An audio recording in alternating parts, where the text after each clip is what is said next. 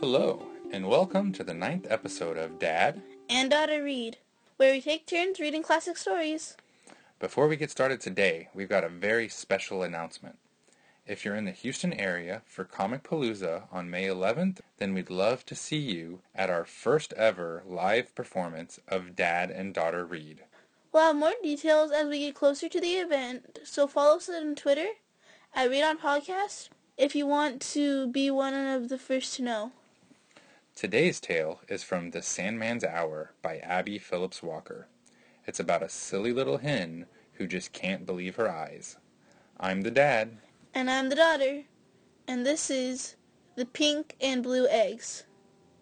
I tell you, I saw them with my own eyes. said Old White Hen, standing on one foot with her neck outstretched and her bill wide open. One was pink and the other was blue. They were just like any other egg as far as size, but the color, think of it, pink and blue eggs. Whoever could have laid them? Old White Hen looked from one to the other of the group of hens and chickens as they stood around her.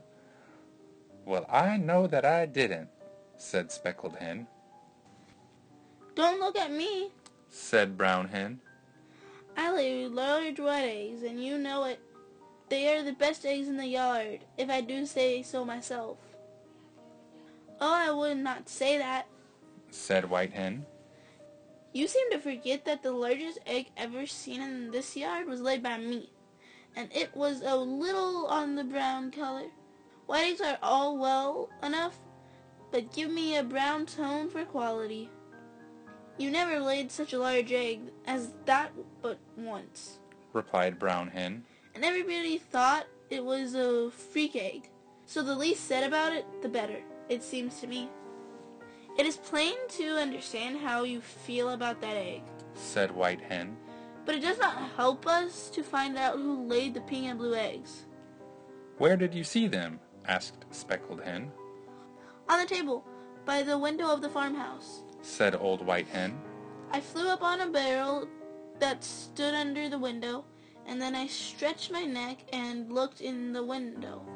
And there, on the table in a little basket, I saw those strange looking eggs. Perhaps the master had bought them for some one of us to sit on and hatch out. Said Brown Hen. Well, I, for one, refuse to do it. Said White Hen. I think it would be an insult to put those gaudy things into our nests. I am sure I will not hatch them, said Speckled Hen. I would look funny hiking around here with a blue chick and a pink chick beside me, and I a speckled hen.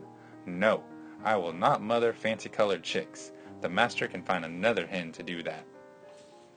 You do not think for a minute that I would do such a thing, I hope. Said Brown Hen.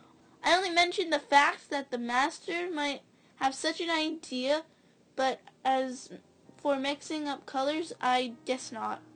My yellow darlings shall not be disgraced by a blue and pink chick running with them. Perhaps White Hen is colorblind, said Speckled Hen. The eggs she saw may be white after all. If you doubt my word or my sight, go and look for yourselves. Said White Hen, holding her head high. You will find a pink and blue egg, just like I told you. Off ran Speckled Hen and Brown Hen, followed by many others, and all the chicks in the yard. One after another, they flew to the top of the barrel and looked in the window at the eggs White Hen had told them of. It was all too true. The eggs were blue and pink, Pink, pink, pink. cried the chickens. We want to see the blue and pink eggs too. We never saw any and we want to look at them. Oh dear, why did I talk before them? Said Brown Hen. They will not be quiet unless they see. And how in the world shall I get them up to that window? Did it ever occur to you not to give them everything they cry for? Said White Hen. Say no once in a while. It'll save you a lot of trouble. I cannot bear to deny the little darlings anything. Said Brown Hen, clucking her little brood and trying to quiet them. Well, you better begin now, for this is one of the things you will not be able to do. said White Hen, strutting over to the doghouse to tell the story of the blue and pink eggs to Towser. Wouldn't it just be too awful if the master puts those eggs in one of our nests? asked White Hen when she had finished her story. Oh, oh, Laughed Towser. that is a good joke on you. Don't know when your own eggs when you see them. Don't tell me I laid those fancy colored eggs. Said White Hen, looking around to see if any of her companions were within hearing distance. I know I never did. But you did. said Towser, laughing again. I heard the master say to my little mistress, if you want eggs to color for Easter, take the ones that White Hen laid. They are not so large as the others, and I cannot sell them so well. Towser, if you will never mention what you have just told me, I will tell you where I saw a great bone this morning. said White Hen. I was saving it for myself. I like to pick at one out once in a while, but you shall have it if you promise to keep secret what you just told me.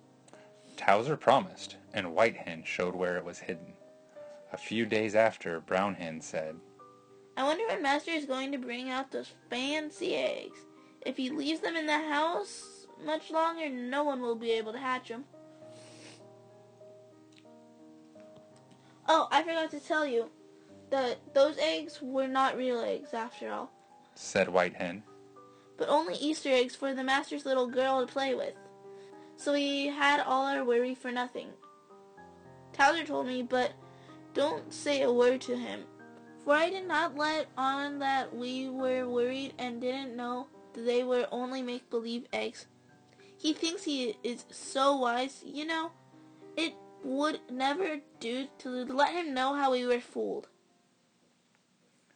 Thanks for listening to the, the latest episode of Dad. And daughter read. We hope you enjoyed it. The theme music is by Komiku. with other music by Peter Rudenko, courtesy of the Free Music Archive. You can find more stories like this one by visiting Gutenberg.org or your local library. And if you enjoyed our story time today, then we'd love to hear from you. You can leave us a review on iTunes or say hi over on Twitter at Read On Podcast. If you're going to be in Houston on Saturday or Sunday for Comicpalooza, then please come say hi to us in the Kids Zone room. We'll have a brand new story soon. Until then, find yourself a good story. And read on.